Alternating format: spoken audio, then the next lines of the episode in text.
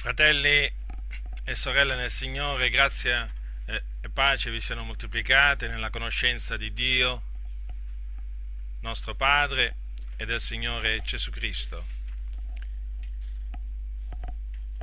Questa sera trasmetterò una parola d'esortazione che è rivolta principalmente alle sorelle, cioè alle donne aprite le vostre Bibbie al capitolo 2 della prima epistola di Paolo a Timoteo, capitolo 2 della prima epistola di Paolo, apostolo dei gentili, a Timoteo. Ora, Paolo dice versetto, dal versetto 8 queste parole.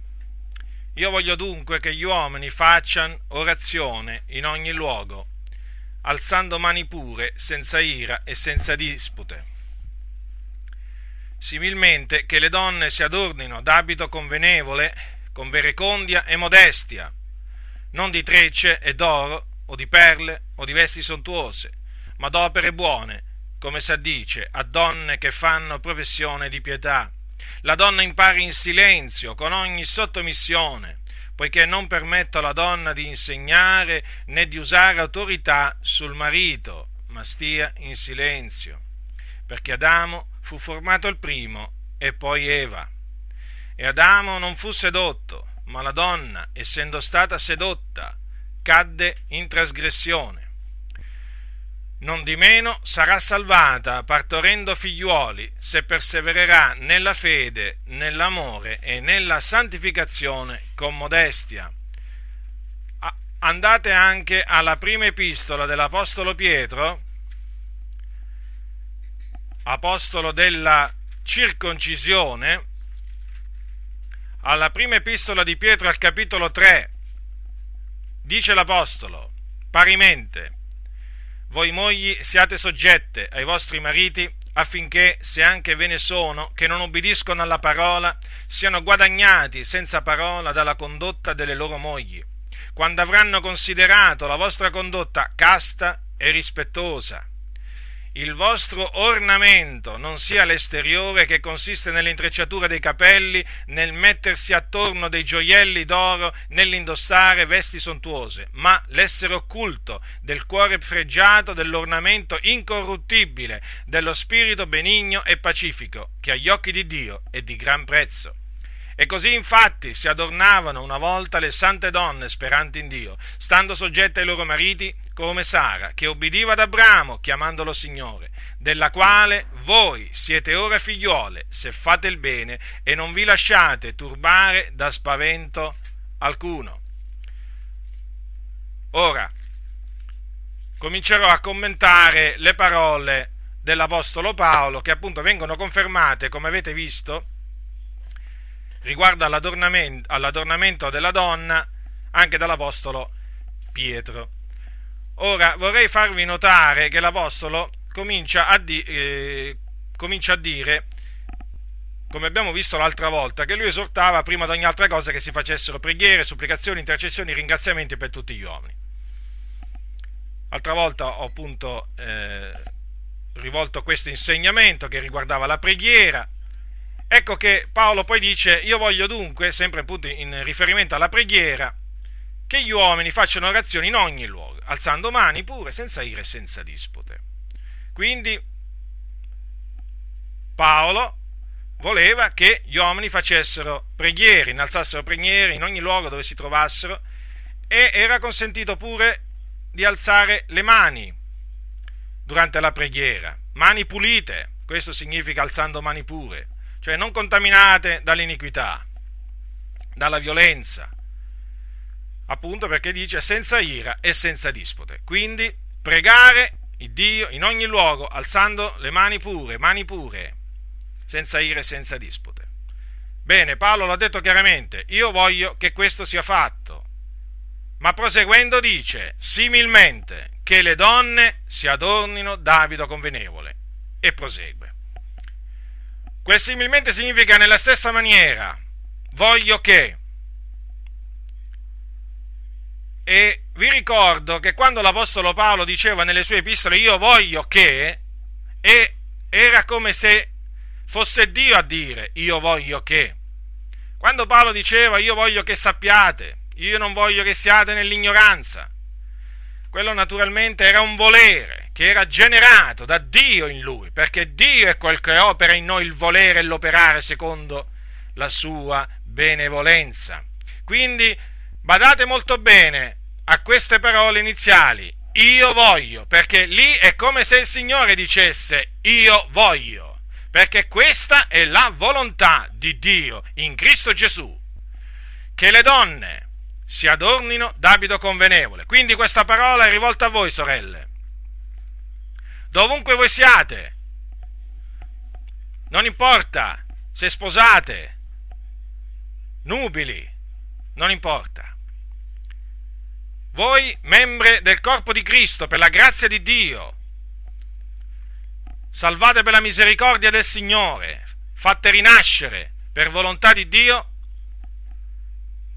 avete il dovere di santificarvi, come ce l'abbiamo noi naturalmente, noi uomini. Ma questa parola è rivolta, part- è rivolta a voi e quindi io ve la trasmetto. Avete il dovere di santificarvi nel timore di Dio e per santificarvi nel timore di Dio dovete adornarvi.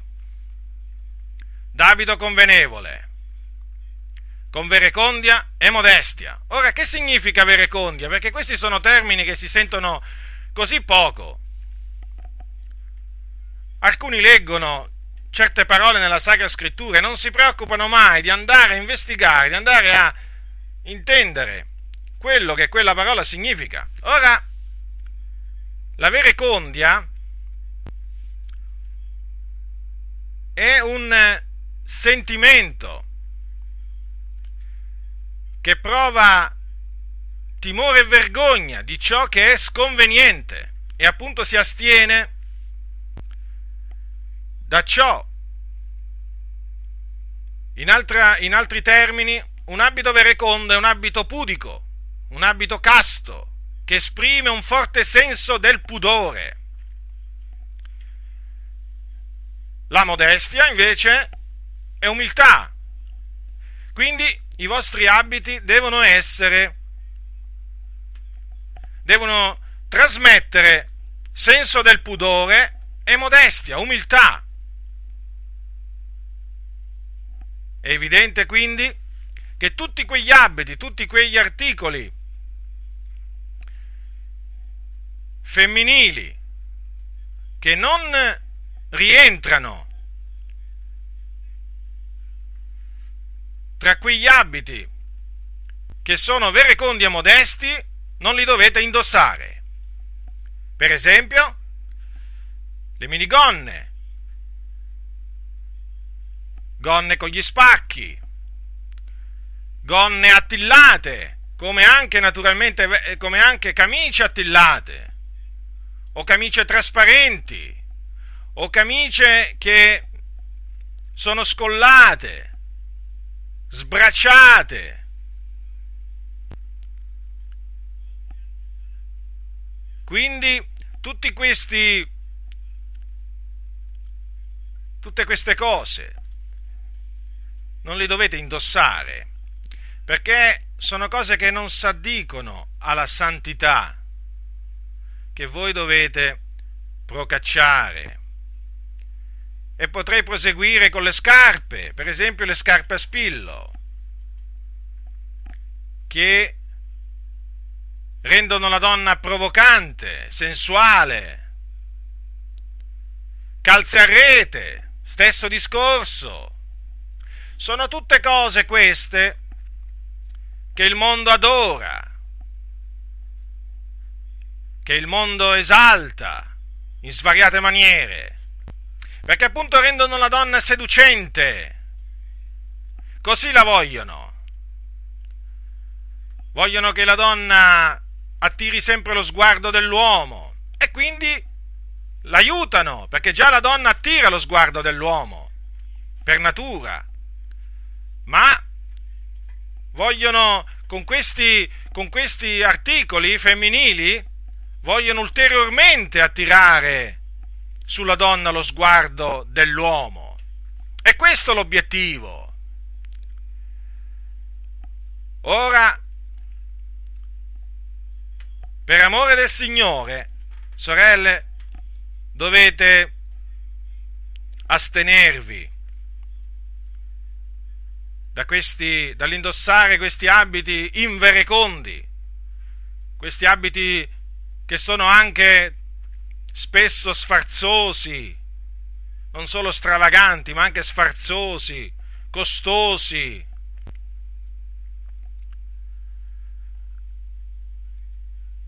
Come anche vi dovete astenere dal mettervi pantaloni. I pantaloni non si addicono a una donna che fa, che fa professione di pietà. Non importa se sono maschili o femminili, i pantaloni è bene che li lasciate nei negozi. Mettetevi delle gonne lunghe, ma astenetevi dal mettervi i pantaloni. Non fanno altro che mettere in risalto le vostre forme. Ora, l'Apostolo Pietro dice, confermando l'Apostolo Paolo, che ciò va fatto perché il vostro ornamento non deve essere quello esteriore. Ma quale deve essere? Quello dell'essere occulto, dice, del cuore fregiato, dell'ornamento incorruttibile, dello spirito benigno e pacifico, che agli occhi di Dio è di gran prezzo. Siate benigne, siate buone, pacifiche, procacciate la pace, perché tutto ciò piace al Signore, di questo il Signore si compiace. Rivestitevi d'opere buone, perché questo il Signore vuole, che voi vi adorniate di opere buone, fate del bene al prossimo principalmente fate del bene alla famiglia dei credenti. E questo, di questo vi dovete adornare del bene, delle opere buone, come la Chiesa le è stato dato di vestirsi di lino fino, risplendente e puro, che sono le opere giuste dei santi, così anche voi vi dovete rivestire di opere buone, come Tabita che abbondava in opere buone, la scrittura dice. Ora, oltre a questo, vi dovete astenere naturalmente dal, dall'intrecciare i vostri capelli. Per ben due volte si parla di questa intrecciatura dei capelli, quindi è qualcosa da cui vi dovete astenere, come anche dall'indossare oro, perle, tutta vanità tutte cose che non hanno alcun valore agli occhi di Dio.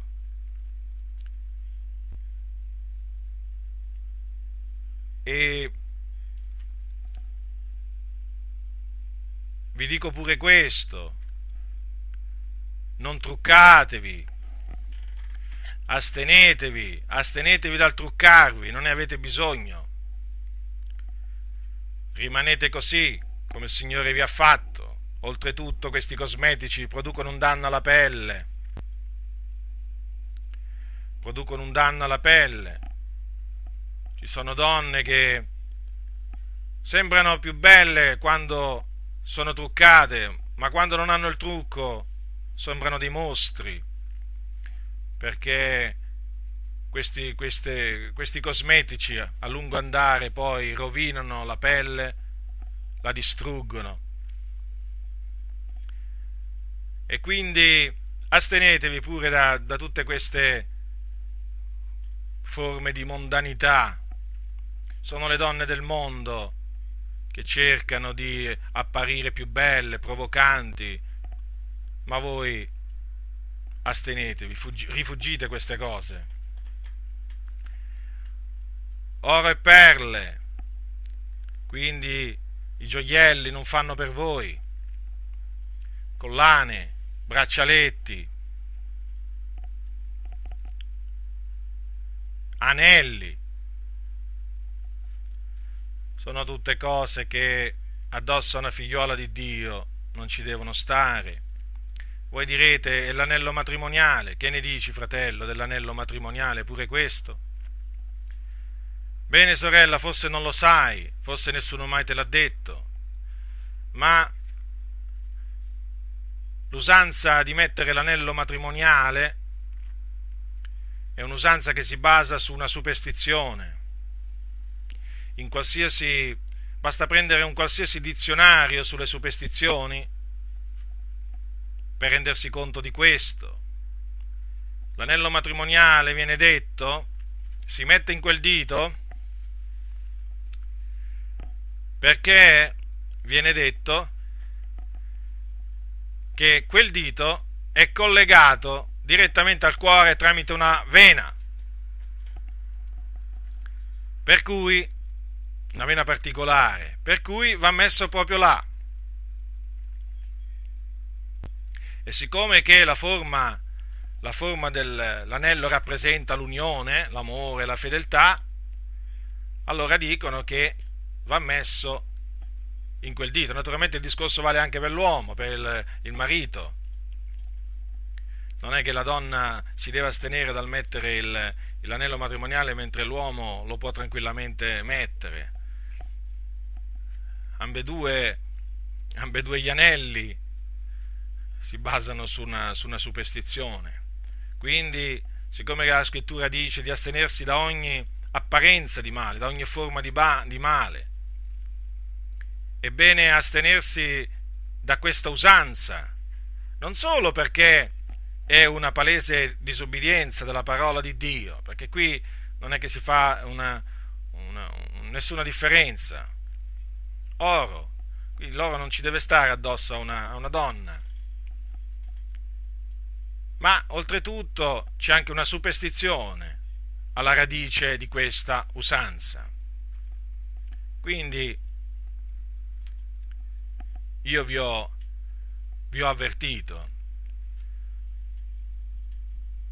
Oltre a ciò, naturalmente, non, non fatevi permanenti, non vi tingete i vostri capelli. Anche quando cominceranno ad arrivare i capelli bianchi, non ve li tingete, non serve a niente. La scrittura dice che i capelli bianchi sono una corona d'onore la bellezza dei vecchi sta nella loro canizia, non vi dovete vergognare dei vostri capelli bianchi. D'altronde è il Signore che fa il capello bianco, quindi perché vergognarsi di quello che fa il Signore?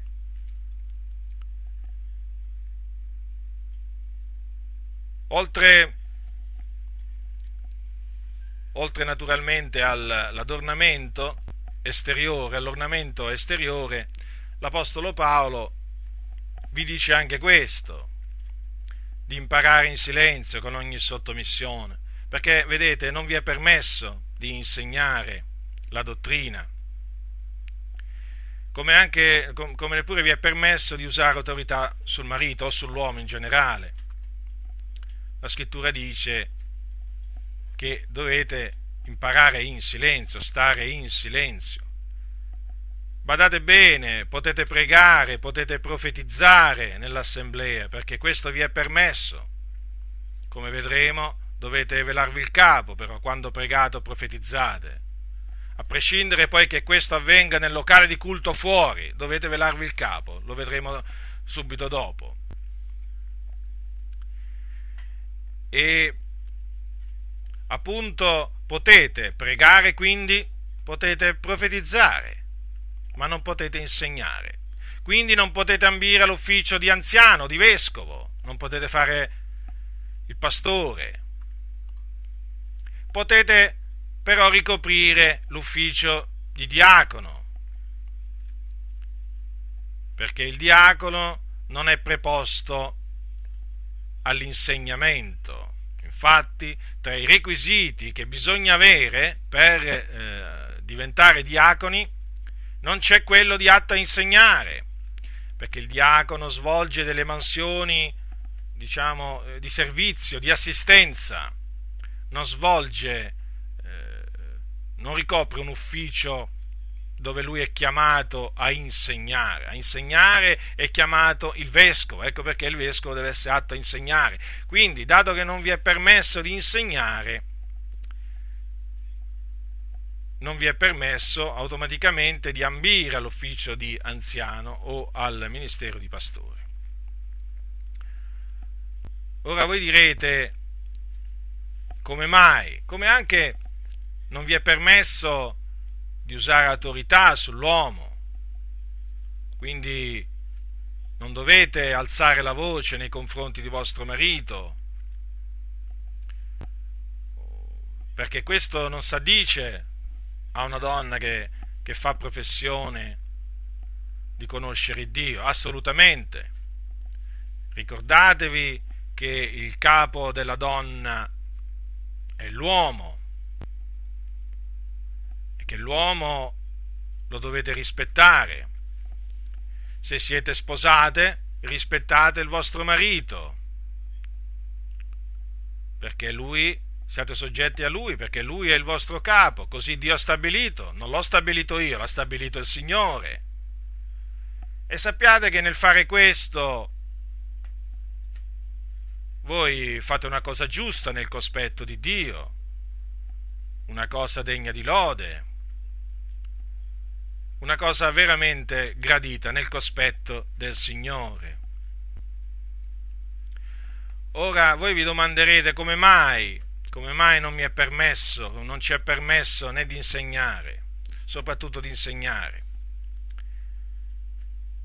Perché l'Apostolo Paolo ha detto che la ragione è questa. Adamo fu formato il primo e poi Eva, quindi c'è un ordine nella creazione voi venite dopo dell'uomo. E poi dice anche che perché Adamo non fu sedotto, ma la donna, essendo stata sedotta, cadde in trasgressione. Infatti, leggendo la storia, la storia della caduta dell'uomo nel libro della Genesi, si nota molto chiaramente che fu la donna ad essere sedotta, non l'uomo. Il serpente si accostò alla donna e non all'uomo. Perché? Perché sapeva bene che la donna era più facilmente seducibile e lo è tuttora la donna più facilmente seducibile dell'uomo. L'uomo non fu sedotto, l'uomo cadde in trasgressione, certo, perché la donna, essendo stata sedotta, poi mangiò del frutto e ne diede anche al marito, e il marito, naturalmente, Adamo, cadde nel peccato, quindi anche lui ha la sua responsabilità. Attenzione, Adamo disubbidì al comando, al comando del Signore. Però rimane il fatto che fu la donna a rimanere sedotta dall'astuzia del serpente. Quindi questa è la ragione. Tuttavia, infatti dice l'Apostolo, non di meno, la donna sarà salvata partorendo figlioli, se persevererà nella fede, nell'amore, nella santificazione con modestia. Quindi sarete salvate dopo che avrete partorito figliuoli. Ora qualcuno dirà, e se non posso avere figliuoli, sarò salvata lo stesso? Ma certo, la scrittura non dice sarete salvati se partorirete figlioli. Questo significherebbe che solo le donne che possono avere figli saranno salvate, ma sarebbe assurdo questo.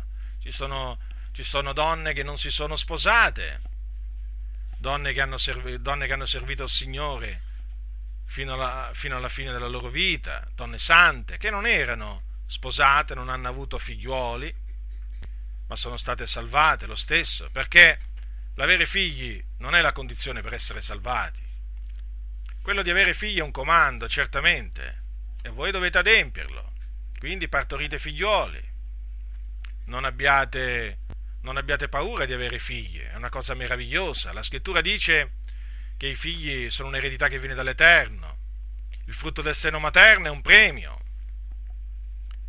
Quindi ricevete dalla mano del Signore quello che Lui vuole darvi non, non opponetevi alla sua volontà, che è quella di, di fare moltiplicare le famiglie a guisa di gregge.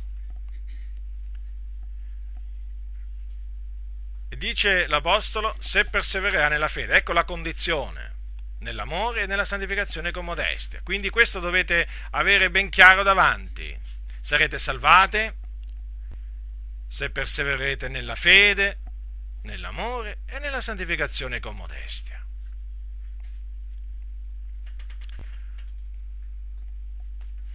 Ora, voglio adesso rispondere ad alcune obiezioni, ad alcune obiezioni che vengono sollevate contro queste cose scritte così chiaramente nella Sacra Scrittura, perché come avete potuto ben leggere da voi stessi, le cose sono chiare, estremamente chiare. Certo voi direte, non se ne sente quasi mai parlare, è vero, ma questo nulla toglie al fatto che vanno dette. Un ministro del Vangelo deve rappresentare anche queste cose alla Chiesa. L'Apostolo Paolo al capitolo 4, versetto 6 disse a Timoteo, rappresentando queste cose ai fratelli, tu sarai un buon ministro di Cristo Gesù, nutrito delle parole della fede e della buona dottrina che hai seguito da presso. Quindi queste cose vanno rappresentate.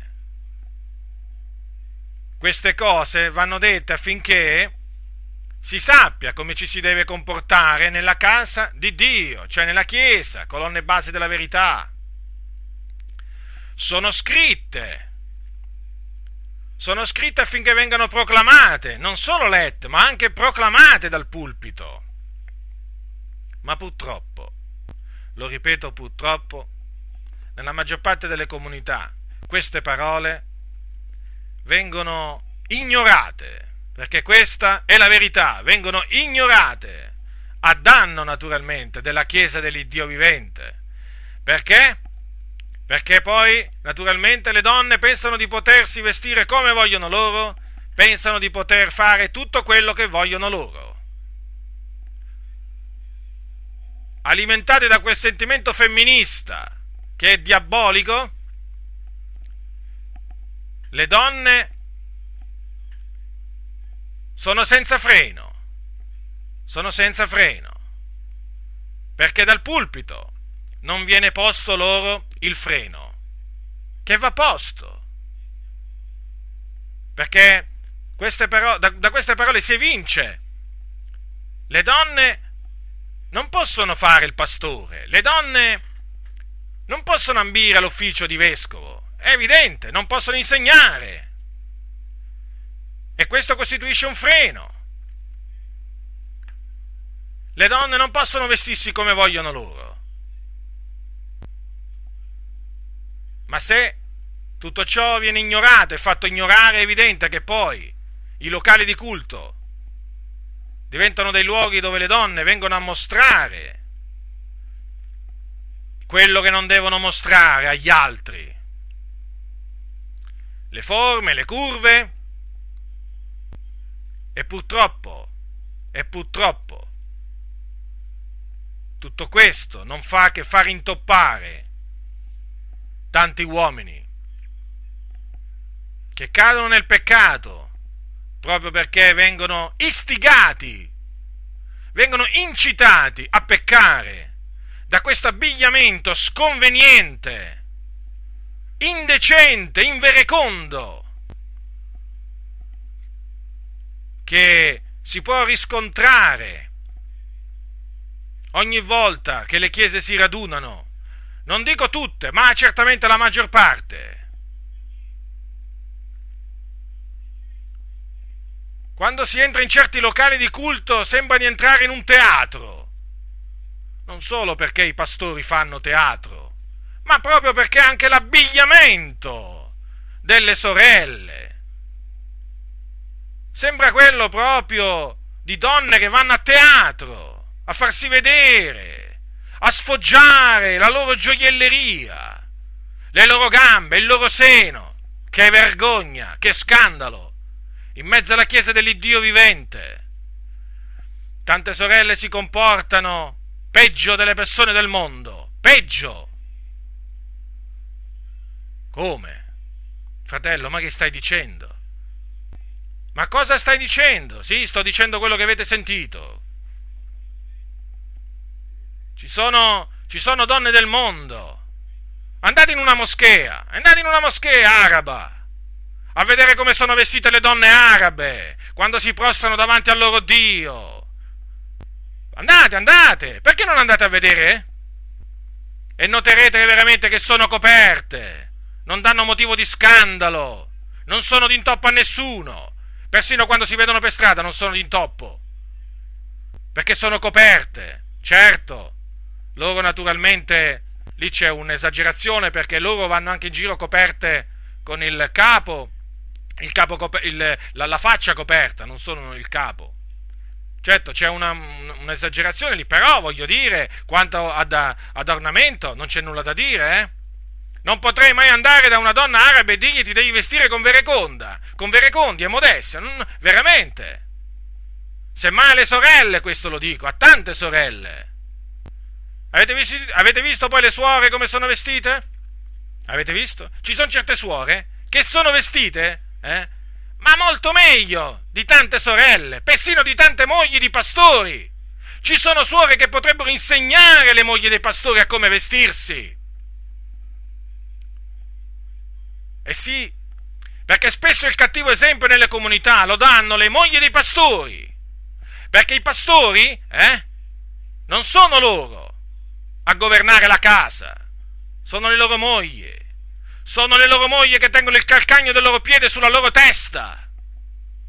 Sono dei pupazzi certi pastori, dei pupazzi, nelle mani delle loro mogli.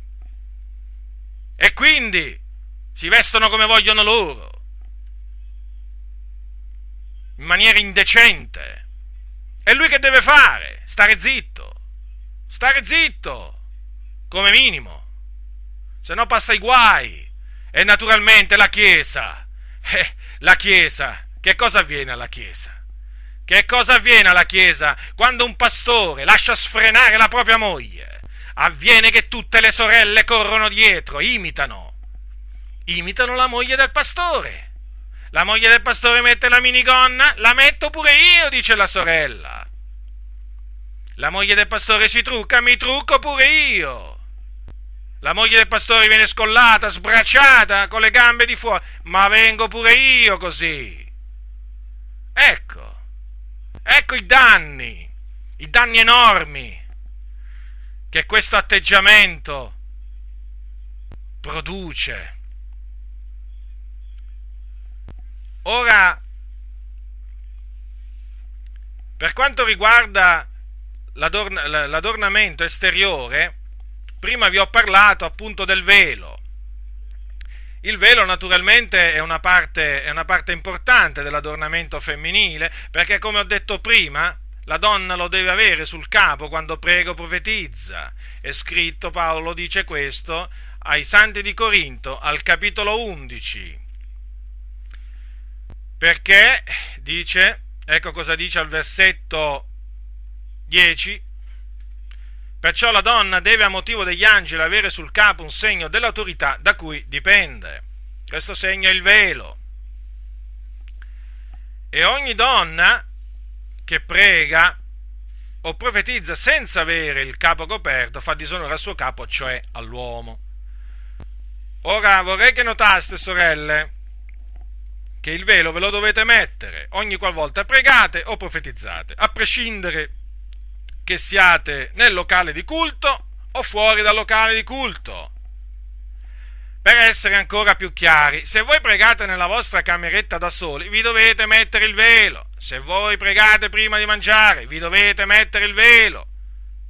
Se voi vi mettete a pregare per strada, vi dovete mettere il velo. Perché? Perché la scrittura dice che ogni donna che prega o profetizza senza avere il capo coperto fa disonore al suo capo.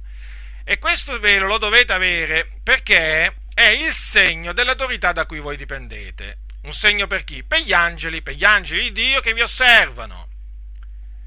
Quindi, questa usanza, che era un'usanza seguita dalle chiese di Dio al tempo dell'Apostolo Paolo, la dovete seguire.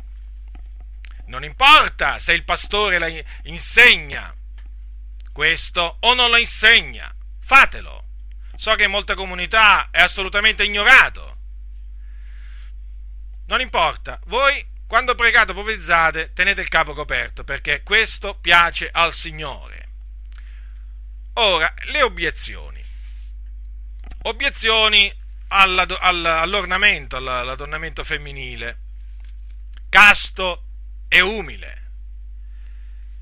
La prima è questa, Dio guarda al cuore. Questa espressione è una delle più conosciute dalle donne contenziose e dai pastori contenziosi. Dio guarda al cuore, fratello. Ma che cosa ci vieni a dire? Ma non lo sai che Dio guarda al cuore? Io lo so che Dio guarda al cuore. Lo so perché l'ho letto nella Sacra Scrittura.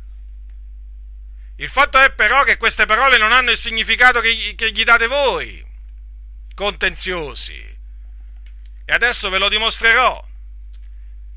Primo Samuele, capitolo 16. Ora voi sapete che il profeta Samuele fu mandato a casa di, di Isai per ungere uno dei figli di Isai che doveva diventare il re di Israele perché il Signore aveva rigettato Saul, quindi il Signore si era scelto il successore di Saul tra i figli di Isai. Il Signore non gli aveva detto, quando mandò Samuele a casa di Isai, non gli aveva detto come si chiamava, gli aveva detto di andare là. Poi il Signore gli avrebbe fatto sapere quello che avrebbe dovuto fare e appunto lui avrebbe dovuto ungere colui che il Signore gli avrebbe detto. Ora arrivò Samuele a casa di Isai e mentre entravano dice che scorse Eliab allora, Samuele disse, certo, ecco l'unto dell'Eterno, capitolo 16, versetto 6, ecco l'unto dell'Eterno davanti a lui, ma l'Eterno, ma l'Eterno disse a Samuele, non badare al suo aspetto né all'altezza della sua statura, perché io l'ho scartato, già che l'Eterno non guarda quello a cui guarda l'uomo.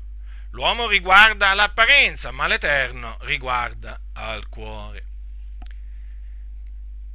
Che cosa volle dire il Signore a Samuele con quelle parole? Che il Signore, quando sceglie qualcuno, non guarda alla sua altezza? È scritto chiaramente, e neppure all'aspetto. Quindi quelle parole dette in quel, in quel frangente, è questo il significato di quelle parole che il Signore, appunto, nelle sue scelte non si fa condizionare dall'apparenza, che può essere l'aspetto, la statura, anche la cultura e tante altre cose a cui l'uomo riguarda, che per l'uomo sono importanti, ma appunto perché l'Eterno riguarda il cuore, vede se è un cuore onesto, un cuore buono, un cuore giusto. E Davide era un, un uomo secondo il cuore di Dio era anche di bell'aspetto, ma il Signore non badò all'aspetto di Davide neppure, ma riguardò al suo cuore. Quindi questo non significa, queste parole, che Dio non bada a come si vestono le sue figliuole. Perché altrimenti, se questo fosse il significato, Paolo, ispirato dallo Spirito Santo, non avrebbe giammai dato questi comandamenti riguardo, riguardo all'adornamento femminile, come neppure Pietro. Quindi, quindi Dio guarda, sorelle, come vi vestite, e come se lo guarda, e come se ci bada il Signore. Considerate che nella legge di Mosè il Signore vietò agli uomini di vestirsi, di vestirsi da donna e alle donne di vestirsi da uomo. E la legge è fatta per ogni cosa contraria alla sana dottrina. Ora, se Dio non guardasse, si, non badasse a come si veste un uomo, come si veste una donna, ma perché mai perché mai avrebbe dato questi comandamenti?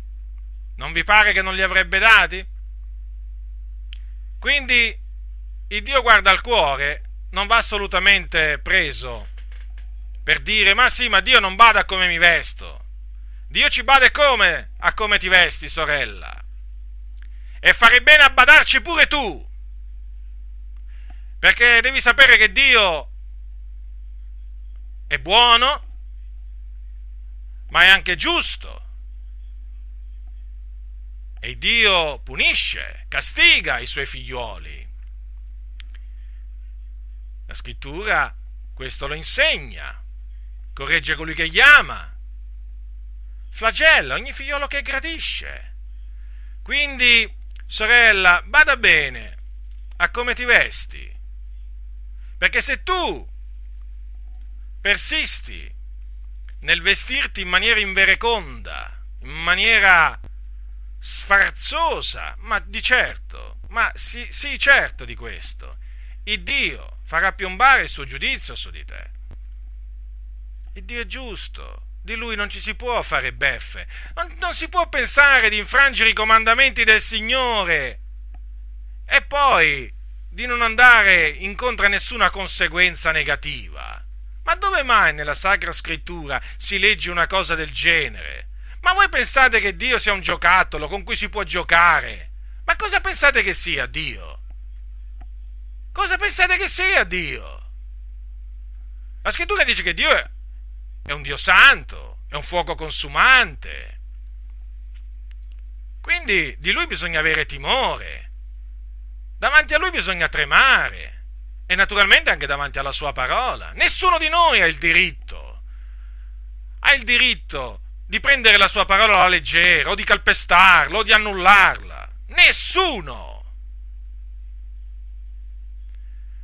Ora, Dio guarda al cuore e questo voi lo sapete. Adesso sapete anche naturalmente qual è il vero significato di queste parole. Ma quello che vi vorrei dire è questo. Ma lo sapete, vi siete mai domandati gli uomini a che cosa guardano? Voi avete sempre queste parole pronte sulla bocca. Magari non conoscete tutti gli altri passi scritti nella Bibbia, ma questo lo conoscete. Ma vi voglio dire, ma lo sapete a che cosa guardano gli uomini?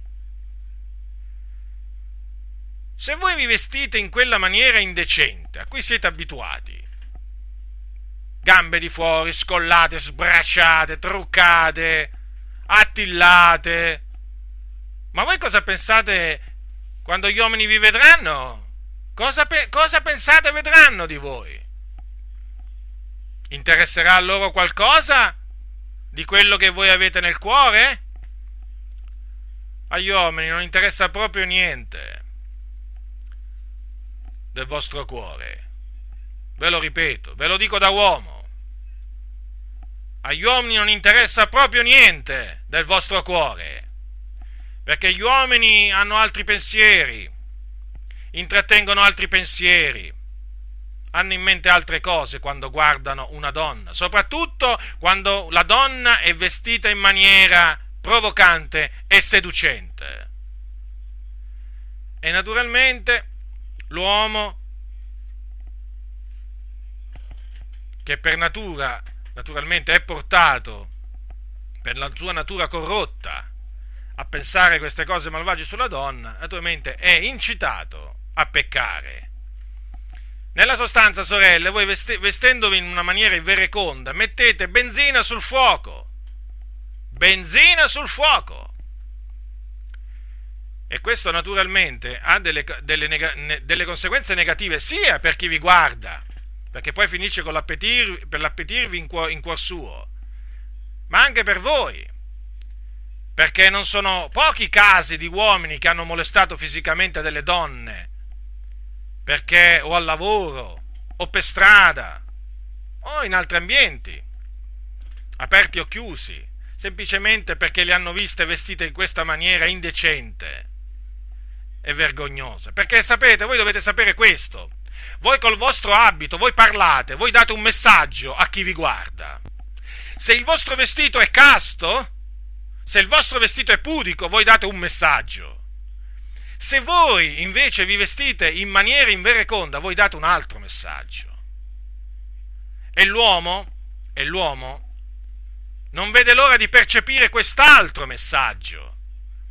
Non importa se voi siete consapevoli o non consapevoli, il fatto è questo, questo è il messaggio che arriva all'uomo.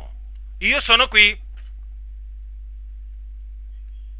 Poi certamente si pagano le conseguenze, ci sono le violenze, ci sono le molestie che segnano la vita di una donna. Perciò, sorelle, riflettete a quello che vi sto dicendo io. Riflettete, forse nessuno mai vi ha detto queste cose, ma non ve le hanno dette perché non vi vogliono bene. Solo qualcuno che vi vuole bene e che cerca il vostro bene vi dirà queste cose.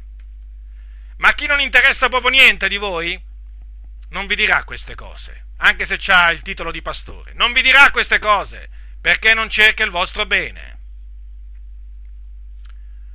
Quindi badate a voi stesse tutti quegli articoli che ancora avete a casa, che sono i veri conti, prendeteli e buttateli. Ora c'è l'altra espressione che queste donne hanno, hanno sulla bocca. L'abito non fa il monaco. Lo sappiamo che ci sono dei monaci che hanno l'abito ma non sono veri monaci lo sappiamo bene, lo so pure io. Però vedete il fatto è questo, che il monaco lo deve pur sempre tenere quell'abito. E la monaca pure. È un ordine. Devono mettersi quella tunica, devono mettersi quel, eh, quel vestito. Volenti o nolenti lo devono mettere.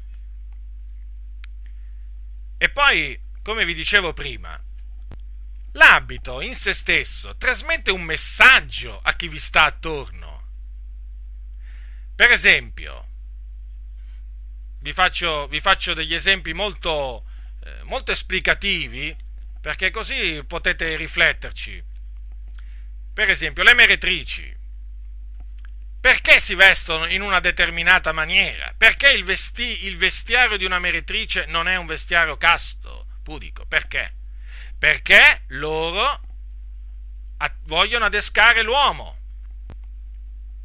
Basta, purtroppo in questa nazione ci sono tante meretrici per strada che si vedono spesso e naturalmente si vedono vestite in quella maniera. Perché? Perché loro naturalmente devono adescare l'uomo. Nella scrittura si parla di una grande meretrice, di una donna che apparve in una visione a eh, Giovanni sull'isola di Patmos, la scrittura ci dice come apparve vestita Giovanni. Ascoltate questo, quello che dice la scrittura. Come era vestita la grande meretrice, al capitolo 17 dell'Apocalisse, al versetto 4. E la donna era vestita di porpora e di scarlatto, adorna d'oro, di pietre preziose e di perle. Ecco come apparve vestita quella donna che è la gran meretrice che ha fornicato con i re della terra, gli abitanti della terra. Sono stati inebriati dal vino della sua fornicazione. Ecco, l'abito da meretrice, l'abito appunto per adescare.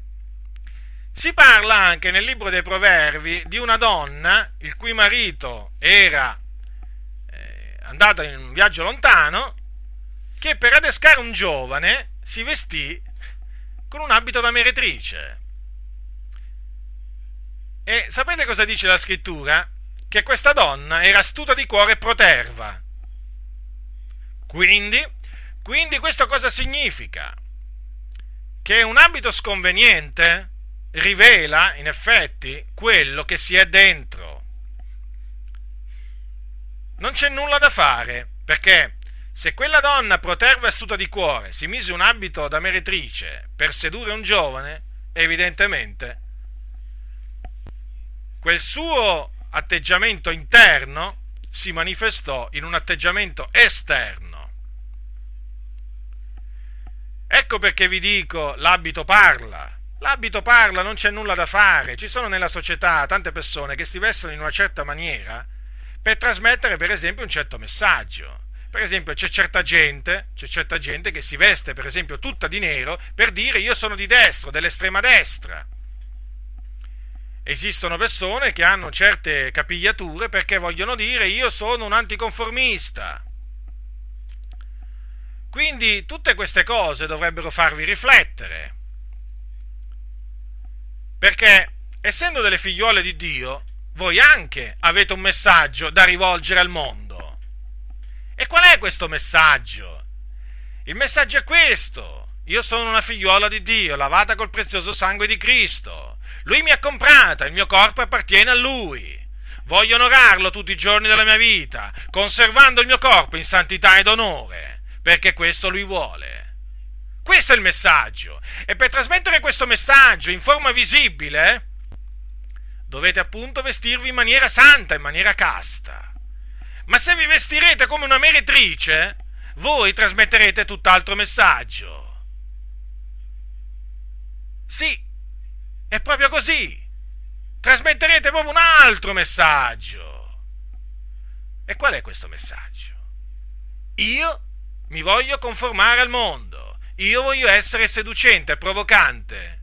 A me piace essere guardata dagli uomini. Eccomi qua.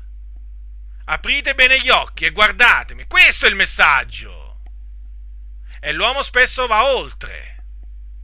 Perciò badate bene a quello che vi mettete addosso.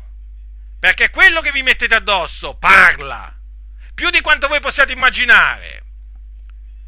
Quando le persone del mondo vi vedono per strada dovrebbero dire veramente a 200 metri di distanza, guarda, quella è una cristiana.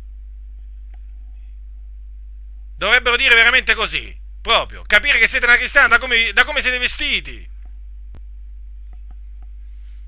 Purtroppo però oggi ci sono alcune di voi che se io incontro per strada, cioè prenderei tranquillamente per meretrici, perché siete vestiti così. Non c'è nessuna differenza. Pensate, pensate a questo riflettete. Io voglio che riflettiate e che giungiate alla conclusione che un abito da meretrice non si addice a una donna che fa professione di pietà. Poi c'è un'altra obiezione che viene espressa in questi termini, ma fratello, ma tante cose che tu dici non sono scritte nella Bibbia. È vero, non sono scritte, avete perfettamente ragione. Ma dove mai sta scritto nella Bibbia di non andare a ballare? Vi faccio io questa domanda. Dove mai sta scritto nella Bibbia di non andare al cosiddetto casino a giocare alla roulette? Me lo volete dire? Me lo volete dimostrare dove sta scritto nella Bibbia? Da nessuna parte. Queste cose non stanno scritte nella Bibbia, ma è evidente che sono scritte in un'altra maniera. Non in questa maniera, ma in un'altra maniera. La scrittura ci fa capire che quelle cose sono peccato e co- da quelle cose dobbiamo astenerci. C'è, ci sono persone che dicono, ma dove sta scritto nella Bibbia che non bisogna fumare? E cosa gli dite? Cosa gli dite a queste persone? Che dato che nella Bibbia non c'è scritto di non fumare, possono fumare? E no, nella Bibbia non c'è scritto di non fumare, ma c'è scritto che il nostro corpo è il Tempio dello Spirito Santo. C'è scritto che dobbiamo glorificare Dio nel nostro corpo. E quindi il fumo, dato che distrugge il corpo, non va immesso né nella bocca né nello stomaco. Il fumo danneggia. Una volta, una volta un grande predicatore, perché così è definito, che si chiamava Charles Spurgeon, questo uomo a distanza di tanto tempo ancora oggi è considerato il principe dei predicatori. Ascoltate bene, i suoi libri, i suoi insegnamenti vengono pubblicizzati come gli scritti del principe dei predicatori. Bene, bene, o anzi male.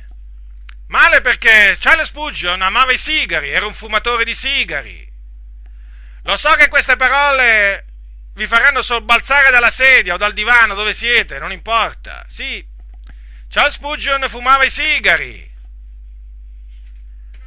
Amava fumare il sigaro. E lui, una volta, ha un fratello che lo riprese, che gli disse, ma fratello Charles, gli disse, ma tu non devi fumare perché sei d'intoppo, non solo fai del male a te stesso, ma tu sei d'intoppo a tanti. Beh, sapete come rispose Charles Spurgeon? Sì, proprio Charles Spurgeon, lo ripeto.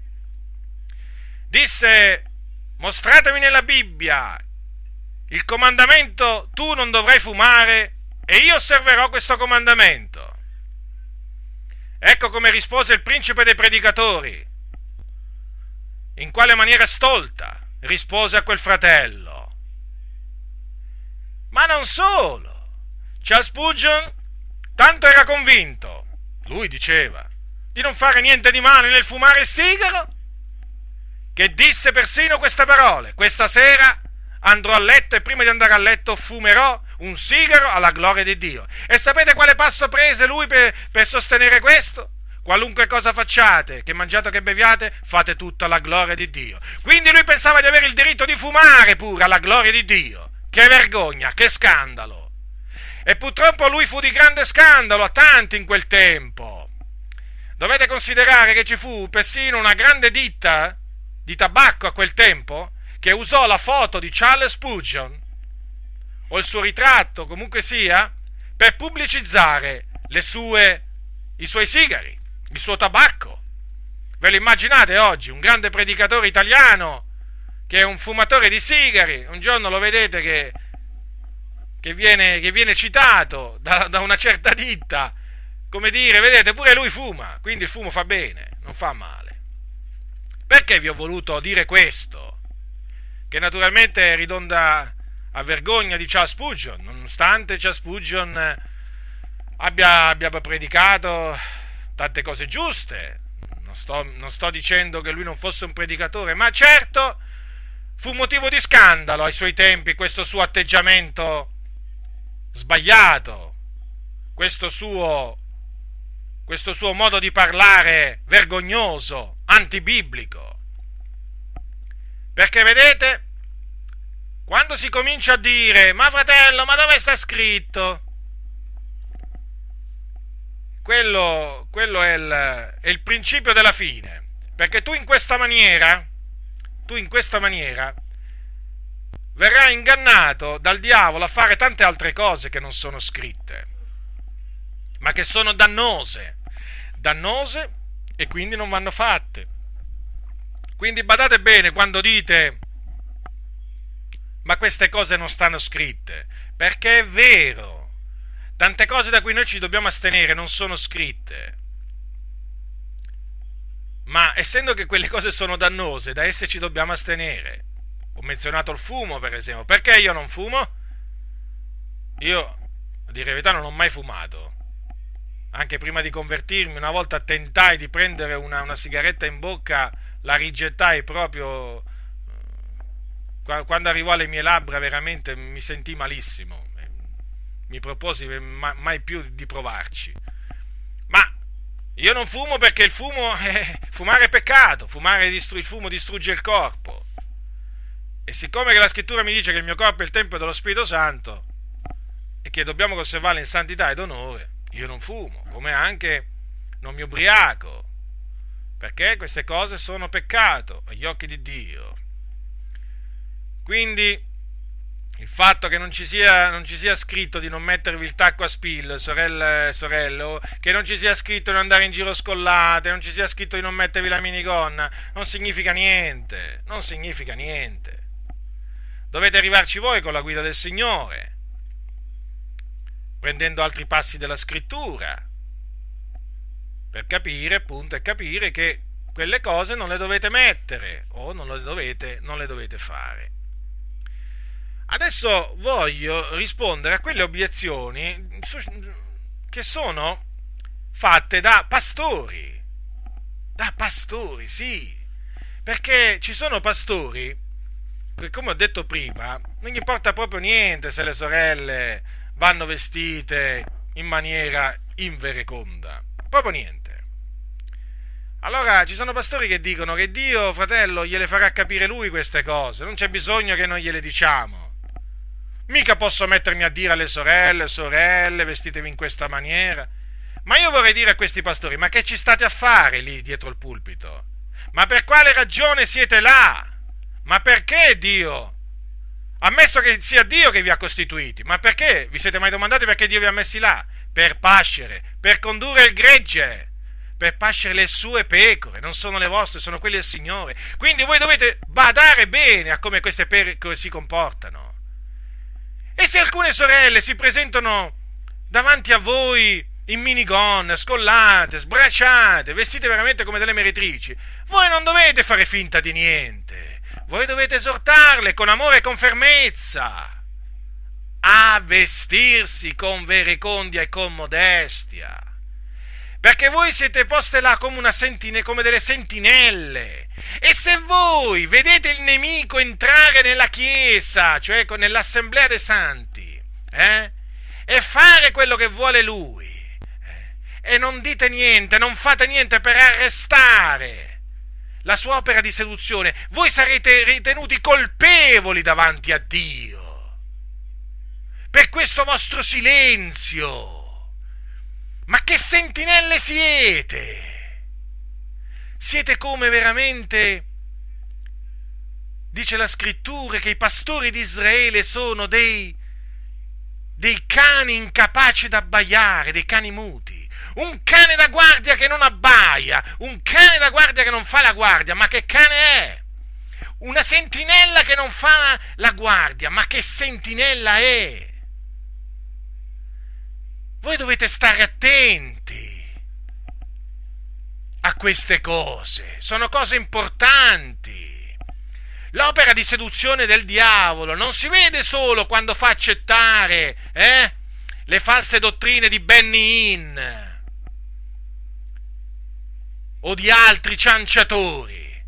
Ma l'opera di seduzione del diavolo si vede anche in tutte quelle sorelle eh, che vanno vestite veramente in, vereco- in maniera invereconda. Non la vedete? Quell'opera di seduzione del nemico? Allora siete ciechi. Ungetevi gli occhi col collirio, perché siete ciechi. Risvegliatevi perché dormite. Quello che la scrittura dice lo dovete dire. State zitti perché? Avete paura? Di che cosa avete paura? Delle donne? Di che cosa avete paura? Avete paura che non vengono più al locale di culto? E per questo ve ne state zitti.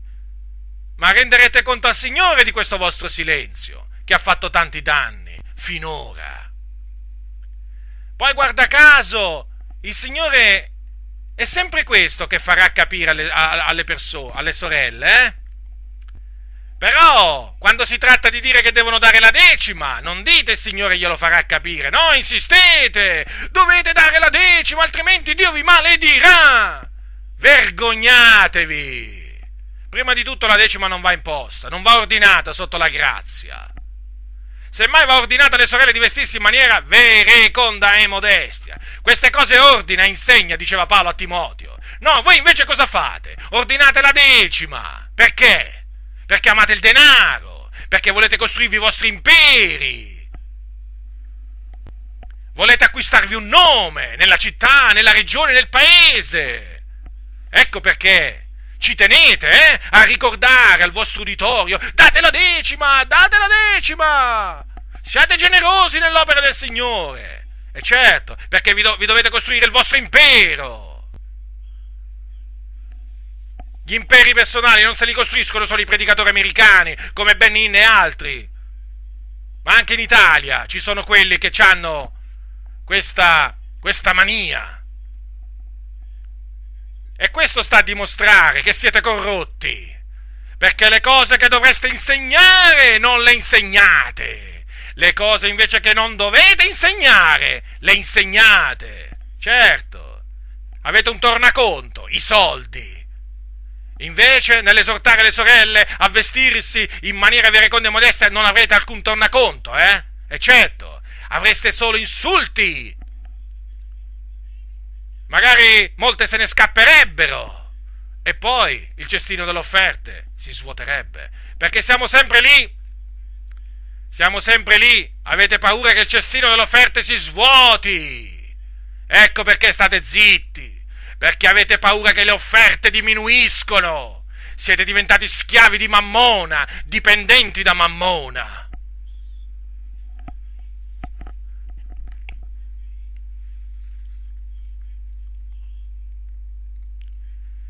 Un'altra, un'altra cosa che dicono questi pastori. Ma fratello, ma noi siamo salvati per grazia. Questo che tu insegni è legalismo, legalismo che uccide la spiritualità. Attenzione alle parole, perché le parole hanno, hanno un significato e anche un peso, come vi ho detto già un'altra volta. Non solo le mie, ma anche le loro. Ora, certo che siamo salvati per grazia, ma è altresì vero che abbiamo per frutto la nostra santificazione e la santificazione si compie osservando i comandamenti del Signore, fuggendo il male, astenendosi da ogni specie di male. La santificazione non si procaccia facendo i propri porci comodi. Sappiatelo, pastori, sappiatelo bene. Da nessuna parte della scrittura si dice che noi siamo chiamati a vivere come i pagani, a ragionare come i pagani, a muoverci come i pagani. Da nessuna parte. I pagani non conoscono il Dio, noi lo conosciamo. E quindi dobbiamo agire di conseguenza, ci dobbiamo conformare alla parola di Dio, non al mondo. Perché se ci conformiamo al mondo, la volontà di Dio non la conosceremo mai. La volontà di Dio la si, la, la si apprende, la si conosce solo quando ci si conforma alla parola del Signore. Non c'è altra maniera. Se tu fai ciò che è giusto agli occhi del Signore, crescerai. Se tu tremi nel cospetto di Dio, crescerai. Ma se tu rifiuti di, san- di temere il Signore, stai certo che non crescerai, ma andrai di male in peggio. Quindi, quello che io insegno non è legalismo perché io non voglio far ricadere nessuno sotto la legge. Io non insegno la circoncisione, l'osservanza del sabato, non insegno a astenersi dalla carne di maiale o da altre carni considerate impure dalla legge. Non insegno a festeggiare la festa di Pentecoste, di Pasqua e altre feste giudaiche. Io non insegno queste cose. Se lo facessi sì che insegnerei il legalismo che uccide la spiritualità. Sì, potrei essere accusato giustamente eh, di tentare di far ricadere sotto la legge di Mosè i fratelli fratelli, ma insegnando queste cose io sto solo cercando di portare le sorelle a camminare per i sentieri antichi, ad abbandonare le, le, le, i sentieri storti, perversi e incamminarsi per i sentieri di santità. Ecco, ecco che cosa faccio io dicendo queste cose. No, il mio non è legalismo inteso come insieme di leggi che fanno ricadere le persone sotto uno spirito di servitù. No, no, assolutamente, assolutamente. Non c'è nessuna sorella sulla faccia della terra eh, che conformandosi a questi precetti possa dire che qualcuno gli ha messo un gioco pesante sulla testa o sul, o sul, o sul groppone. Nessuno! Non c'è nessuno. Non ho, non ho, conosciuto nessuna sorella che si santifica e che mi ha detto, fratello, questo, que, queste cose sono insopportabili. No, perché il gioco del Signore è leggero. Il suo carico, sì, il suo gioco è dolce, il suo carico è leggero. I comandamenti del Signore non sono gravosi. Questo dice la parola di Dio. Il giusto ha gioia nell'osservare i comandamenti di Dio. Il giusto prova gioia nel santificarsi. Il giusto sa che facendo quelle cose si santifica, non ricade sotto la legge. Quello, quelle sono frasi fatte che voi dite perché non sapete che altro dire. Oltre a non conoscere le scritture, oltre a non conoscere le scritture, non sapete nemmeno quello che dite. Ma andate a leggervi le, le, l'epistola di Paolo ai Galati, allora capirete cos'è il legalismo sotto cui i Galati erano ricaduti. Andate, andate. Avevano iniziato per lo spirito, ma adesso volevano raggiungere la perfezione con la carne. E Paolo li ammonì, certo, perché si erano messi ad osservare di nuovo, ascoltate, si erano rivolti di nuovo ai deboli e poveri elementi ai quali volevano di nuovo servire. Osservavano giorni e mesi e stagioni ed anni. E Paolo temeva di essersi affaticato nei loro confronti. Ecco il legalismo. Il legalismo è quello degli avventisti che impongono la decima, che impongono il sabato. Quello è legalismo. O che ordinano di non mangiare carne di maiale. Ma ve ne potrei fare di esempi di legalismi presenti in tante sette, come anche tra i mormoni, per esempio. Ma il mio non è legalismo, e chi cammina per lo spirito lo sa in cuor suo. Voi non lo sapete, perché voi camminate secondo la carne. Quindi smettete di corrompervi e cominciate a santificarvi. E poi questi pastori mi accusano dicendo che io, cioè che non si devono porre delle pietre d'inciampo dinanzi alle persone. Cosa vogliono dire? Che se una sorella si veste con delle gonne lunghe, le maniche lunghe, senza scollature, senza trucco, sarà un ostacolo all'evangelizzazione. Sì, avete sentito bene questi pastori corrotti arrivano a dire che chi si santifica è uno che è d'intoppo. A voi pastori, ravvedetevi, ravvedetevi perché veramente camminate per sentieri tortuosi. Sappiate che non sono le sorelle che camminano nella santità ad essere d'intoppo sia ai credenti che agli increduli, no, non sono loro che ostacolano l'evangelizzazione, ma siete voi, sì, voi. Perché? Siete voi con il vostro cestino delle offerte o cassa delle offerte che fate passare davanti al muso delle persone quando la Chiesa è radunata senza pensare che ci possono essere persone del mondo in mezzo là che dicano guarda, anche questi chiedono soldi, a voi non interessa niente, ecco, ecco l'intoppo, voi, voi lo mettete questo intoppo, con questo modo antiscritturale di raccogliere le offerte dei santi. Dimostratemi nella scrittura dove c'è scritto che Gesù faceva passare il cestino delle offerte dopo aver predicato prima di che predicasse. Dimostratemelo, dimostratevi dove c'è scritto che Paolo e gli apostoli facevano quello che fate voi. Dove sta scritto? Da nessuna parte. Voi siete d'intoppo, voi siete d'intoppo vendendo vendendo le cose che concernono il regno di Dio e, mettan- e, mettendo tanto di copyright. Vergognatevi il copyright. Perché? Avete paura di che cosa? Che qualcuno duplica il vostro libro e lo dia magari gratuitamente? Eh? Avete paura di questo? Ma, il, fi- ma il fine qual è allora quello, quello per cui voi scrivete, scrivete questi vostri libri? Ma non è quello di diffondere la parola del Signore? Eh no, è quello di fare soldi, certo, perché ci mettete vietata la riproduzione.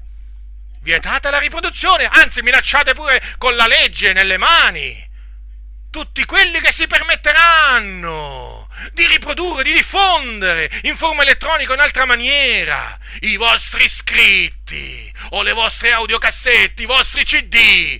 Guardate come siete d'intoppo. Avete fatto della casa di Dio una spelonca di ladroni. E poi ve la prendete con me perché gli insegna alle sorelle a vestirsi in maniera decente. Siete voi siete voi che veramente sta, sta, state dando scandalo in svariate maniere. Ma che vi importa a voi? Ma che vi importa? A voi quello che importa è di avere il vostro impero quindi badate a voi stessi perché siete voi d'intoppo, siete voi d'intoppo quando buttate a terra le persone spingendole e dicendo la potenza di Dio, la potenza di Dio. Ma quale potenza di Dio? Voi la potenza di Dio non la conoscete perché chi conosce la potenza di Dio non si avvicina a un ammalato, non gli dà una spinta, non gli dà un colpo sulla testa, né sulla nuca, non gli dà un colpo davanti, né di, da nessuna parte, non gli dà nessun colpo per farlo cadere a terra No, non c'è bisogno. Invece voi avete bisogno, perché siete delle volpi. Voi non siete dei pastori, siete delle volpi che guastate la vigna di Dio e volete far credere che cosa? Che avete la potenza di Dio. Ma voi vole, potete far credere queste cose agli ingenui, a quei credenti che non conoscono le scritture, a quei credenti che non conoscono la potenza di Dio, ma certamente non, non, la darete a credere a chi conosce le scritture e la potenza del Signore. I vostri trucchi sono d'intoppo, le vostre spinte, sì, le vostre spinte. Altro che una volta un pastore ha detto a sua moglie, moglie mia, è ora, di, è ora, è ora che la smetti di vestirti in questa maniera da bigotta. Mettiti un po' di trucco comincia a accorciare la gonna, perché se no le persone non vengono più al locale di culto. Oh, era preoccupato questo pastore. Che preoccupazione! Era preoccupato perché aveva paura che le persone del mondo non venissero più al culto. Perché? Eh, certo, se vedevano la moglie vestita in quella maniera. Questi sono pastori. Sono pastori questi che la scrittura definisce cani muti incapaci d'abbaiare, corrotti, che amano sonnecchiare, che non discernono il bene dal male. Ecco gli intoppi, gli intoppi li create voi quando lasciate sfrenare le sorelle. Quante persone del mondo mi hanno detto, ma lo sai Giacinto, che in quella comunità ho visto delle tue sorelle, ma in una maniera proprio vestite in una maniera così indecente. E io che gli ho dovuto dire? Che gli potevo dire? Hai ragione. Purtroppo questo è l'andazzo. Ecco l'intoppo. Toglietevelo dalla mente che una sorella che si conduce in maniera degna del Vangelo sia d'intoppo. E non è nemmeno confusa, perché ci sono alcuni pastori che arrivano a dire che le sorelle che si santificano sono confuse. Confusi siete voi. La confusione regna nella vostra mente perché non vi attenete alla Sacra Scrittura. Quindi una sorella che si veste in maniera vereconda e con modestia non è assolutamente d'intoppo, anzi è un esempio. Per quello io incoraggio le sorelle a vestirsi con verecondia e modestia, perché saranno un esempio ad altre sorelle, perché il mondo veramente vedendo questa generazione storta e perversa, vedendole come sono vestite, diranno, vedi, questi sì che sono veramente dei cristiani, questi sì che seguono le orme di Cristo, questi sì che si vogliono santificare, non a parole, ma a fatti. E vedendo tutto ciò, non potranno biasimare la dottrina di Dio, ma la dovranno onorare. Invece la dottrina di Dio viene biasimata, viene bestemmiata. Quando i pastori insegnano che le sorelle si possono vestire come vogliono loro, la dottrina viene biasimata quando le sorelle, le figliuole di Dio si vestono in maniera indecente. È tutto al contrario il ragionamento che fanno costoro. Proprio veramente questi pastori non sanno quello che dicono, né intendono quello che danno per certo. Esorto tutti quelli che mi ascoltano a tenere d'occhio questi pastori che parlano in questa maniera. Teneteli d'occhio e guardatevi da costoro perché questi non cercano il bene del popolo di Dio. Questi cercano solo il loro proprio interesse. È un, è un dato di fatto, è un fatto incontrovertibile questo, che costoro cercano il loro proprio interesse. Basta vedere come vivono, come parlano, la loro arroganza.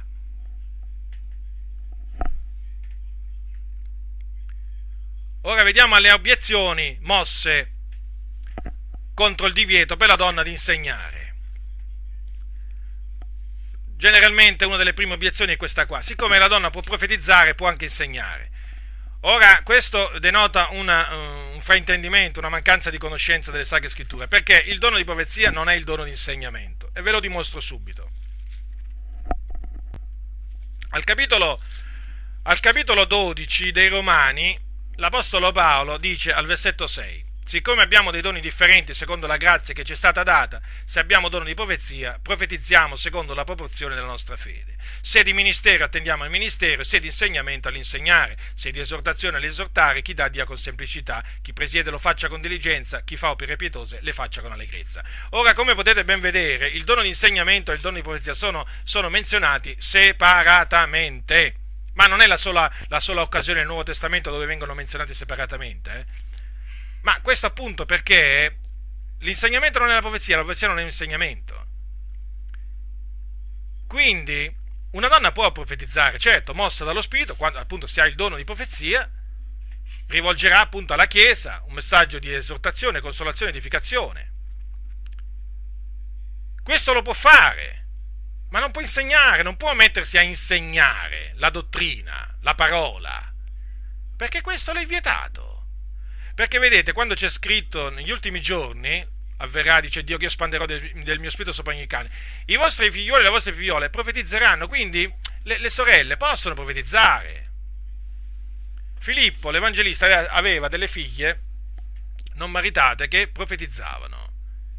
E profetizzavano anche, profetizzavano anche in, una, in, un periodo in cui Paolo fu a casa di Filippo. Stette a casa di Filippo. Paolo non vietava alle donne di profetizzare. Eh, Paolo non ha detto non permettano alla donna di profetizzare, ma di insegnare, che è diverso. Quindi non confondete la profezia con l'insegnamento. La scrittura poi dice, allora, eh, costoro dicono che siccome la donna può diventare una diaconessa, può quindi insegnare. Questa cosa l'ho, l'ho accennata prima. Ora, una sorella può diventare diaconessa, può essere eletta diaconessa se ha i requisiti che appunto l'Apostolo Paolo enumera in primo Timoteo al capitolo 3. Ma come appunto detto, tra i requisiti non c'è quello di atto a insegnare. Quindi quando si legge nella Bibbia che Paolo raccomanda Febe, diaconessa della chiesa di Cencrea, al capitolo 16 di Romani, quando dice vi raccomando Febe, nostra sorella che è diaconessa della chiesa di Cencrea, perché la riceviate nel Signore in modo degno dei santi e le prestate assistenza in qualunque cosa ella possa avere bisogno di voi, poiché ella pure ha prestato assistenza a molti e anche a me stesso. Paolo, Paolo, non voleva dire con questo che Febe era una predicatrice, una che insegnava, no, assolutamente. Febe, Febe, questa sorella, era appunto diaconessa di quella comunità e la sua opera come voi potete ben vedere, è un'opera assistenziale. Infatti c'è scritto che presta, ha prestato assistenza a molti, anche a me stesso. Vedete, mm, il, il diaconato non ha niente a che fare con, con l'insegnamento. Purtroppo alcuni, eh, facendo delle, eh, dei ragionamenti strani, vogliono far credere che chi è diacono eh, automaticamente può insegnare. Non è assolutamente così. Quindi abbiamo anche risposto a questa obiezione. Un'altra obiezione generalmente è quella che nell'antichità ci furono dei, delle profetesse. Delle profetesse, quindi secondo questi credenti, beh, c'erano delle profetesse, quindi insegnavano assolutamente. Questo si vede già nell'Antico Testamento. Il Dio, eh, vi ricordo, stabilì delle profetesse anche sotto l'Antico Testamento, per esempio ricordiamo Ulda, ricordiamo anche Anna, Anna ai, tempi, ai tempi, di Gesù, quando Gesù era proprio un fanciullo, era una profetessa, e poi anche Deborah, Deborah era una profetessa ai tempi dei giudici. Ma il profeta non veniva costituito per insegnare, il profeta veniva costituito per trasmettere al popolo le rivelazioni che Dio appunto gli dava, o in visione o in sogno. Ora, che il Signore non abbia costituito i profeti per insegnare la sua legge al popolo è evidente da quello che c'è scritto proprio nella legge di Mosè. Al capitolo, al capitolo 33 c'è scritto appunto riguardo ai Leviti, queste parole capitolo 33, versetto 10. Essi insegnano i tuoi statuti a Giacobbe e la tua legge a Israele. Quindi i Leviti erano uomini, non c'erano donne là. I sacerdoti erano stati costituiti per insegnare la legge al popolo. I profeti avevano un'altra mansione, un altro ufficio. E questo è evidente anche leggendo, eh, leggendo il libro dei profeti. Spesso si legge che eh, c'era una differenza tra sacerdoti e profeti. Per esempio, se voi prendete il libro del profeta Geremia, al capitolo 5, quando il Signore biasima il popolo, dice così, al versetto 30. Cose spaventevoli e orride si fanno nel paese, i profeti profetano bugiardamente, i sacerdoti governano agli ordini dei profeti. E il mio popolo ha piacere che sia così. Ora, come vedete, i profeti facevano una cosa, i sacerdoti un'altra. Certo, in questo caso facevano delle cose eh, malvagie, però questo ci fa anche capire, questo passo, che c'era una netta differenza tra i profeti, tra i profeti e i sacerdoti. I sacerdoti erano stati incaricati di insegnare, ma non c'erano donne tra i sacerdoti, ma questo è evidente in, tutto, in tutta la legge, in tutto poi anche il resto dell'Antico, dell'Antico Testamento. Quindi anche questa obiezione cade, cioè non, non si può assolutamente dimostrare con le scritture che eh, la donna, essendo che può diventare, può essere costituita profetessa, eh, automaticamente poi può segnare. No, assolutamente. Poi, eh, per quanto riguarda invece quelle, quelle obiezioni che si basano su alcuni passi del Nuovo Testamento, sempre riguardo del divieto donna, per la donna di insegnare, come per esempio generalmente prendono questi fratelli il passo ai filippesi, quando dice l'Apostolo Paolo, eh, capitolo 4, versetto 2, io esorto Evodia ed esorto Sintica ad avere un medesimo sentimento nel Signore, sì, io prego te pure, mio vero collega, vieni in aiuto a queste donne, le quali hanno lottato meco per l'Evangelo, assieme con Clemente e gli altri miei collaboratori, i cui nomi sono nel libro della vita. Cioè non è che si può dedurre che qui Evodia e Sintiche eh, siccome che avevano lottato per l'Evangelo, questo significa che avevano predicato l'Evangelo, che erano da, dediti all'insegnare, all'insegnare la parola del Signore. Assolutamente, si può lottare per l'Evangelo in tante maniere. Per esempio, eh, le donne che erano con Gesù, anche loro lottarono per l'Evangelo. Eh, certo che lottarono per l'Evangelo, perché assistevano Gesù e di suoi con i loro beni. Cosa c'è scritto al capitolo, al capitolo 8 di Luca? Leggia, al, al capitolo 8 c'è scritto così, che le donne, allora, eh, dal, versetto, dal, versetto, 1, ed avvenne appresso che egli andava attorno di città in città e di villaggio in villaggio, predicando ed annunziando la buona novella del regno di Dio. E con lui erano i dodici e certe donne che erano state guarite da spiriti maligni e da in, infermità. Maria, detta Maddalena, dalla quale erano usciti sette demoni, e Giovanna, moglie di Cuza, amministratore d'Erode, e Susanna ed altre molte che assistevano Gesù ed i suoi con i loro beni. Quindi l'opera di quelle donne è un'opera assistenziale. Vedete, le sorelle farebbero bene a seguire l'esempio di Maria, che un giorno si mise ai piedi di Gesù per ascoltarlo. E Gesù la lodò, perché disse che aveva scelto la buona parte, e quella parte non le sarebbe stata tolta. Leggete il capitolo, capitolo 10 di Luca. Quindi le sorelle questo devono fare, mettersi lì al posto di chi deve ascoltare e imparare in silenzio. Questo. Ma se il Signore Gesù, ma riflettete, fratelli e sorelle, ma se Gesù ha lodato Maria perché si era messa ai suoi piedi, guardate cosa c'è scritto. Allora, al versetto 39, la quale, postosi a sedere ai piedi di Gesù, ascoltava la sua parola. Ora, se Gesù difese Maria e la lodò, davanti a tutti, perché si, è, si era messo sui piedi per imparare, per ascoltare e imparare, quindi, ma voglio dire, ma non pensate che il Signore loderà ancora oggi quelle sorelle che si metteranno veramente lì al posto di coloro che devono imparare e ascoltare, anziché al posto di quelli che devono insegnare? Riflettete, riflettete alle cose che vi sto dicendo. Adesso veniamo alle obiezioni che vengono sollevate contro il velo. Eh sì, perché qui in mezzo alla Chiesa vengono sollevate obiezioni contro pressoché quasi tutti i comandamenti del Signore. In particolare devo dire le obiezioni più, più dure, più, più frequenti si sentono contro l'ornamento femminile e il velo e anche naturalmente il divieto di insegnare per le donne. Allora veniamo al velo. Allora qui eh, ci sono almeno quattro obiezioni, anche di più. La prima dice che quello di Paolo era un consiglio, dove questi fratelli leggono che quello di Paolo è un suggerimento, io veramente non l'ho mai capito non l'ho mai capito, non ho mai trovato la traccia del benché minimo consiglio eh, in questo, eh, in questo capitolo 11 dove Paolo parla del velo. Ma guardate, con tutta la buona volontà, uno qui non ci trova assolutamente nessun consiglio. anzi ci trova il contrario, proprio ci trova che è un comando. Capitolo 11, versetto 10. Perciò la donna deve, a motivo degli angeli, avere sul capo il segno dell'autorità da cui dipende. Deve, che cos'è? È imperativo, è un comando. Quale consiglio? È un comandamento questo. Paolo ha dato anche altri, dei consigli, ma certamente sul velo non ha dato un consiglio. Un'altra obiezione, ma era solo per la chiesa di Corinto allora, quindi era locale e temporanea la cosa. Ma dove mai? Ma dove mai si legge questo? Da che cosa si può dedurre questo?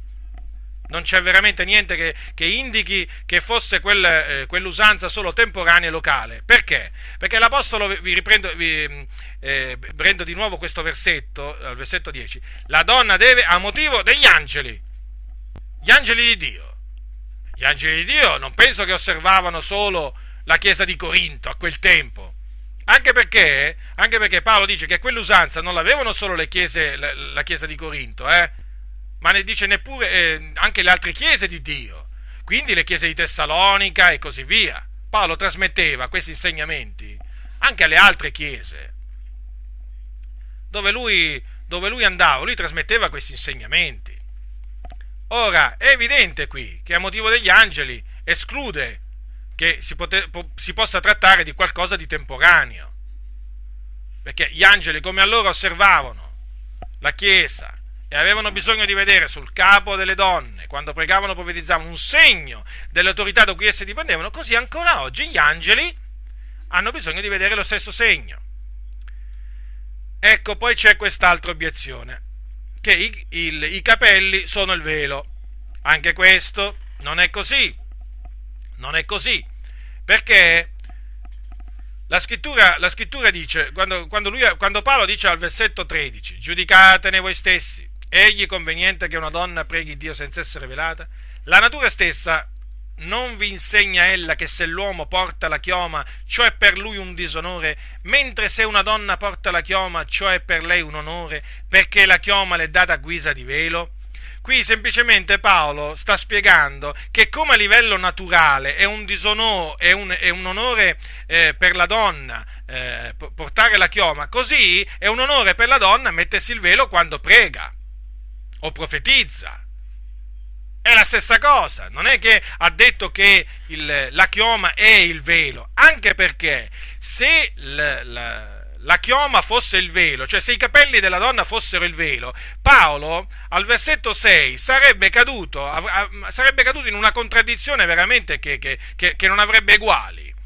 Perché dice al versetto 6, sempre dello stesso capitolo, perché se la donna non si mette il velo, si faccia anche tagliare i capelli. Ma se è cosa vergognosa per una donna il farsi tagliare i capelli o radere il capo, si metta un velo. Voi a posto di velo mettete capelli e vedete che cosa ne viene fuori. Vedete che cosa ne viene fuori. Ma ne viene fuori un, un, una confusione totale.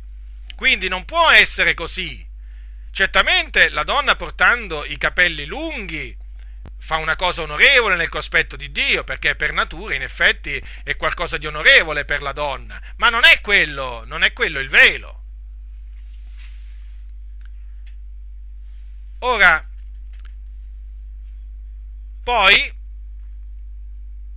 c'è anche quest'altra obiezione, peraltro eh, riguardo a queste obiezioni eh, solo per la Chiesa di Corinto allora, e eh, consiglio, vi vorrei fare notare che, anche, che queste obiezioni cadono nel momento in cui, momento in cui eh, si deve parlare anche del, si, si parla del fatto che l'uomo invece dal canto suo non si deve velare il capo, perché Paolo lo dice chiaramente, cioè mentre c'è un comando per la donna di velarsi il capo quando prego profetizza, c'è un comando per l'uomo di non velarsi il capo quando prego profetizza. Perché? Perché se l'uomo fa così, essendo immagine e gloria di Dio, disonora il suo capo che è Cristo. Ecco perché noi uomini non, eh, non preghiamo o profetizziamo col capo coperto, perché sappiamo bene che eh, facendo ciò disonoreremmo il nostro capo. Ora, il punto che molti eh, ignorano o, o, fanno finta di ignorare è proprio questo quando parlano del comandamento, parlano, quando parlano contro il comandamento eh, per la donna di versi il capo. Cioè, dimenticano che c'è altresì un comandamento per noi uomini di non velarci il capo quando preghiamo o profetizziamo. Che cosa voglio dire con questo? Se eh, il comandamento per, eh, per, la donna di non mh, mm, di, di, velarsi fosse sorpassato, evidentemente potremmo dire che è sorpassato anche il comandamento per noi uomini di pregare a capo scoperto. Possiamo dire una cosa del genere? Provate, provate voi fratelli a mettervi a pre... attenzione, io non vi sto incitando, non vi sto incitando a, a disubbidire alla parola del Signore, veramente io vi sfiderei, guardate, vi sfiderei perché vi vorrei fare, per, per farvi riflettere. Ma non vi rendete conto che se voi vi mettete a pregare, parlo ai fratelli, o a questi pastori che con tanta baldanza parlano contro questo comandamento, ma non vi rendete conto se voi, che se voi vi mettete a pregare col capo coperto disonorate Cristo? Ma non ve ne rendete conto? Allora perché vi opponete al, al, comand- al, comandamento per la donna di velarsi il capo quando prego profetizza, quando voi stessi fate tutto per pregare a capo scoperto, perché vi rendete conto che non, c'è qualcosa che non va se voi doveste pregare a capo coperto?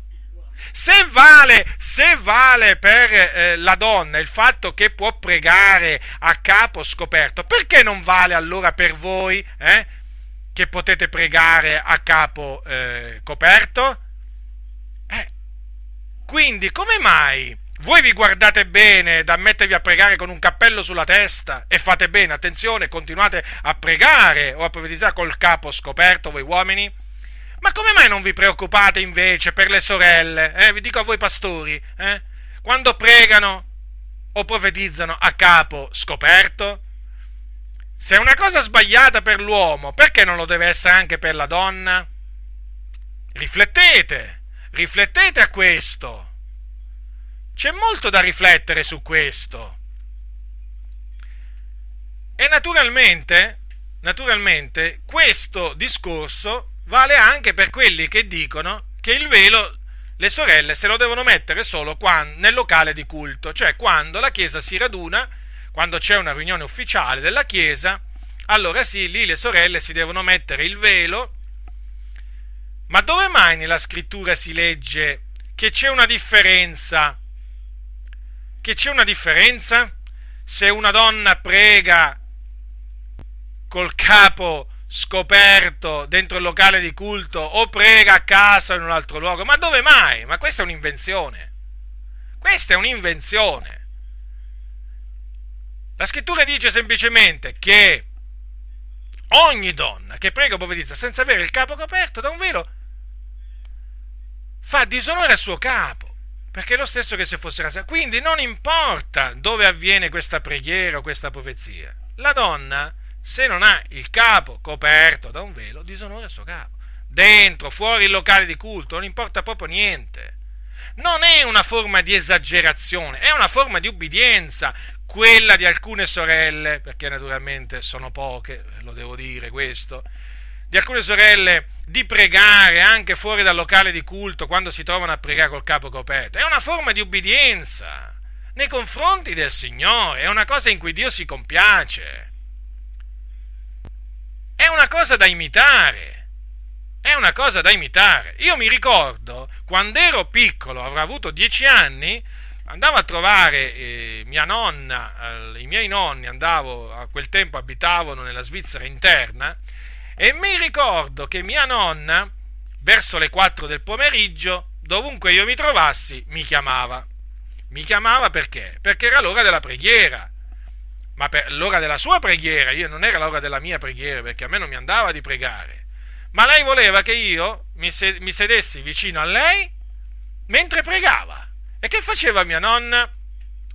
Mia nonna si metteva in ginocchio nella sua cameretta, mi diceva, tu stai qua, che io adesso prego. E si metteva il velo sul capo e pregava il Signore.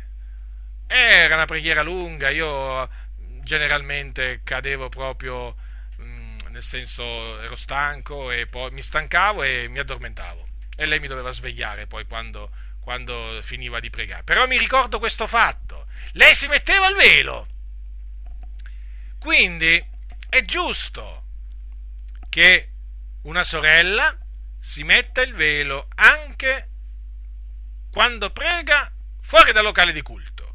Quindi non importa se c'è una riunione di evangelizzazione sotto la tenda, non importa se è all'aperto, eh, non importa a casa, è bene che lo faccia in obbedienza alla parola del Signore. Lo ripeto, non è una forma di esagerazione, non è una forma di bigottismo, non è una forma di ignoranza. Che vi posso dire? Semmai l'ignoranza la dimostrano questi pastori, quando si permettono persino di riprendere queste sorelle. Ma com'è possibile? Ma com'è possibile? Ma come fa un pastore a riprendere una sorella perché si copre il capo quando prega fuori dal locale di culto. Ma veramente questo pastore deve andarsi a rileggere le sacre scritture. Se le deve leggere attentamente, invece di leggere i manuali della sua chiesa o denominazione, eh, dovrebbe leggersi le sacre scritture e pentirsi di quello che ha fatto, di quello che fa, perché un pastore non deve riprendere una sorella quando ubbidisce alla parola del Signore. Un pastore la deve riprendere quando ella disubbidisce. Pastori, invece di prendervela, di prendervela con queste sorelle, eh, che mostrano timore di Dio, farete bene a riprendere quelle sorelle che vengono in minigonna al culto, scollate, incipriate, tutte attillate. Riprendete quelle. Ce ne avete di riprensioni da rivolgere, invece di prendervele, invece di prendervela con queste sorelle. Quindi, concludo, questo è quello che Dio vuole. Mi sono studiato di esporvelo con, con chiarezza, naturalmente ritornerò su questi su questi argomenti, perché non è che io ne parlo una volta per sempre, eh, di queste cose, no, assolutamente. Io insisto e insisterò, perché so che queste cose vanno rappresentate ai fratelli. Quindi una parola a voi sorelle, una parola per concludere. Non vi lasciate ingannare da vani ragionamenti, fate quello che Dio vi comanda, ne avrete del bene, non fate posto a quel, a quel sentimento che anima le femministe, perché danneggereste voi stesse, la vostra famiglia e la Chiesa, Siate soggetti ai vostri mariti, siate ubbidienti, sobrie, dignitose. Siate come Sara, che ubbidiva ad Abramo chiamandolo Signore. Vestitevi in una maniera santa, perché questo Dio vuole, e Dio vi benedirà grandemente per questo. Mettetevi il velo quando pregate o profetizzate. Abbiate figli, allevate, allevateli nel timore di Dio.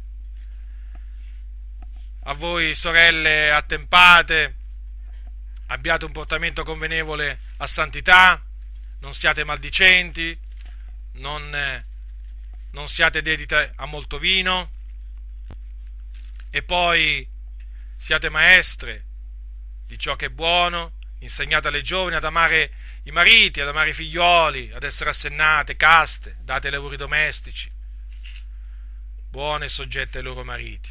Ecco, fate questo. Tenete, da voi, tenete lontano da voi quella smania di predicare, di insegnare. Per questo Dio ha preposto gli uomini. Imparate in silenzio. Avete molte cose da imparare. Avete anche delle cose da insegnare. Infatti c'è scritto qua che cosa dovete insegnare a voi. Eh, c'è scritto per voi sorelle attempate che cosa dovete insegnare quando parlate con qualche sorella, ecco cosa gli dovete dire. Ma non, eh, non ambite all'ufficio di anziano, nemmeno al pulpito, non, non è per voi. Quindi che il Signore vi continui a preservare dal male, a operare in que- quello che a Lui piace, quello che a Lui piace in voi. Come dice l'Apostolo Paolo, compiete la vostra salvezza con timore e tremore, perché Dio è quel che opera in voi il, volere l'operare secondo la sua benevolenza. E a tutti quei pastori che ancora non si attengono a questa parte del consiglio di Dio, dico di umiliarsi nel cospetto del Signore e di riconoscere che anche queste sono parole di Dio, non parole di uomini, ma parole di Dio. Amen.